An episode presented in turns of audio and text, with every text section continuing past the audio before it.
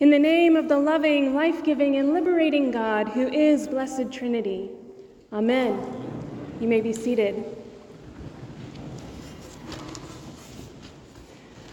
Our lectionary has two tracks in it, and so there are some different readings that we could read each Sunday. And this is a lesson to me that clergy conference is not an excuse not to look at the bulletin. So, this morning we heard from the beginning of the book of Ruth. We hear stories from Ruth and Esther, the only two books in the Bible named for women only in year B in our lectionary cycle. And I want you to know how important these stories are, how much they meant to me as a girl growing up in church, and how I wish they appeared in our lectionary more than once every three years. The book of Ruth is actually very appropriate for this Sunday when Jesus reminds us of the two greatest commandments to love God and to love our neighbor. These commands are rooted in Jewish tradition Jesus is quoting from the Shema, found in Deuteronomy 6, which is the reading you have in your bulletin. Hear, O Israel, the Lord our God, the Lord is one. You shall love the Lord your God with all your heart, mind, and strength. And from Leviticus 19, you shall love your neighbor as yourself. We are so used to hearing Jesus' teachings uh, and the, the religious leaders in opposition to Jesus that we assume Jesus' teachings were always radically different from their own. But Jesus was Jewish. This teaching would not have been unfamiliar to them. And in fact, we see one of the scribes agreeing wholeheartedly with Jesus today. Even more so, this scribe had sought out Jesus because of how he had responded to the Sadducees. There were Jews who were hoping to hear the answer that Jesus gives. And that should not surprise us if we really take the time to get to know the Old Testament. Ruth is a book where we see the love of God and love of neighbor played out exactly as it should be. Because Ruth, although outwardly seeming a simplistic and idyllic tale, is actually telling quite the story of radical love and acceptance of all. You see, you may have heard of Ruth in another context, in Jesus' own genealogy, because she was David's great grandmother, one of four women named in Jesus' genealogy in Matthew. Not only that, but Ruth was a Moabite, one of Israel's historic enemies. Ruth, a foreign woman, was grandmother, great grandmother to King David. And at the time that Ruth was written down, that was quite a big deal. The Israelites who returned from exile were divided between exclusive and inclusive practices. The writer of Ruth sought to push the Israelites back towards inclusivity by showing how David's own lineage boasted Ruth, the Moabite, who, out of love for her neighbor, for Naomi, came to live in covenant faithfulness. The Hebrew word for this is hesed, and hesed is important.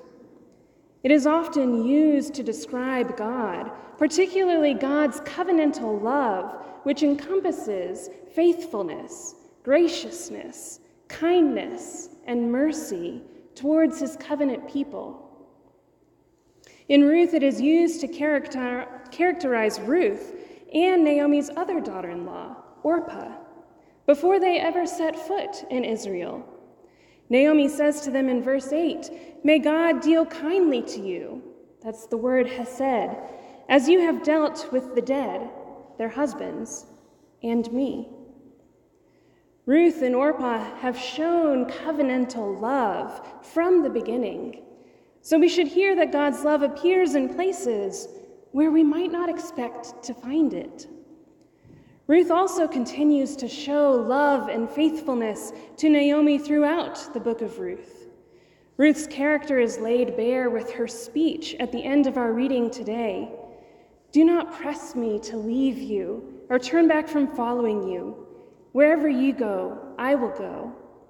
Where you lodge, I will lodge. Your people shall be my people, and your God my God.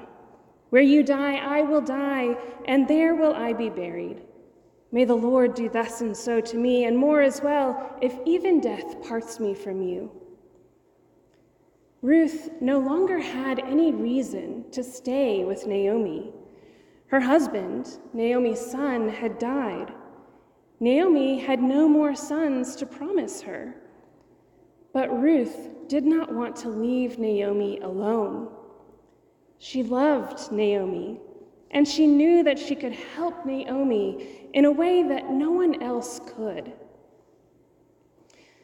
I realize that I'm giving you a radical picture of what it means to love God and love our neighbors. Ruth would have been better served to return to her father's household to try to find another husband. Neither woman, Ruth or Naomi, had any standing without husband or children, and it seemed unlikely that a kinsman redeemer like Boaz would step forward to continue Naomi's line. It would have meant forsaking their own family name in order to continue Naomi's through Ruth.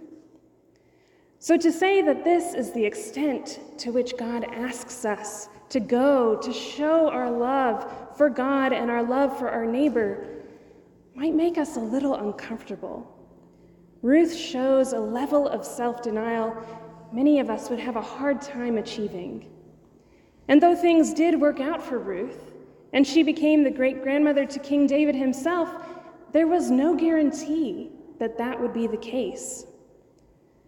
Ruth would have still been a shining example of Hesed love, even if she were never able to marry, and only made sure that Ruth, that Naomi, was taken care of and fed for the rest of her life. This is the essence of what it means to love faithfully, to love without self interest. And let me make just a little note. I collapse love of God and love of neighbor often into a single action.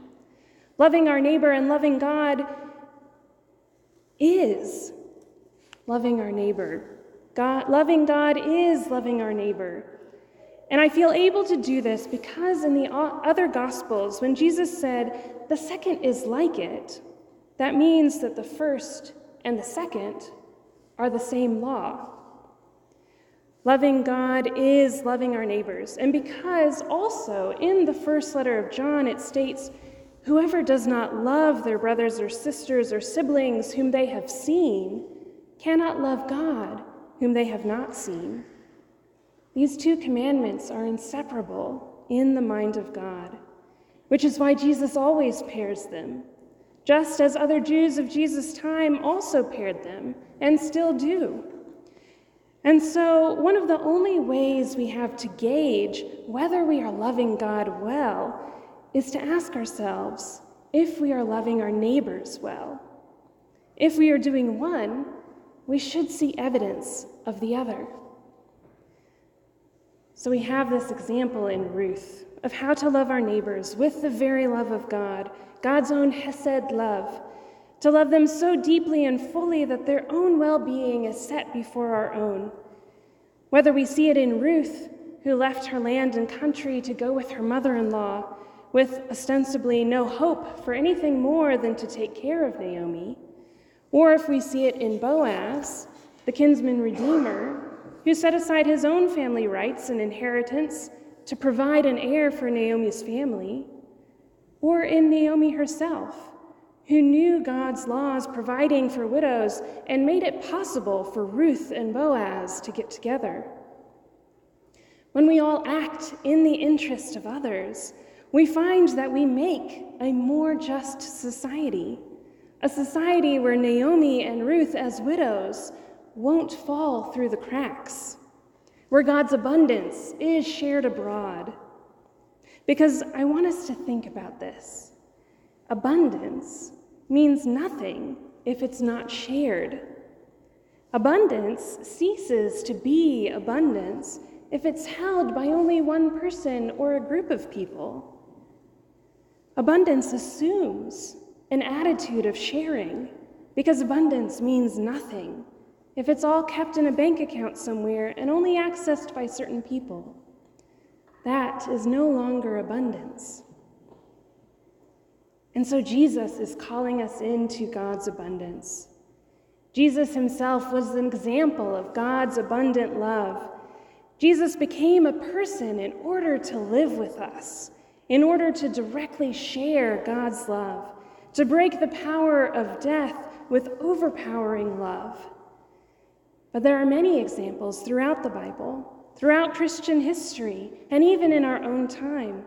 We know other biblical people like Ruth, other Christian saints who are like Ruth, our own family or friends who remind us what it means to live a life centered on love of God and love of neighbor.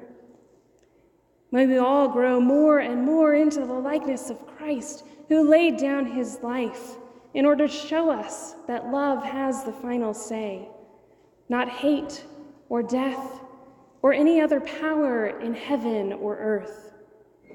God is love, and love will always prevail.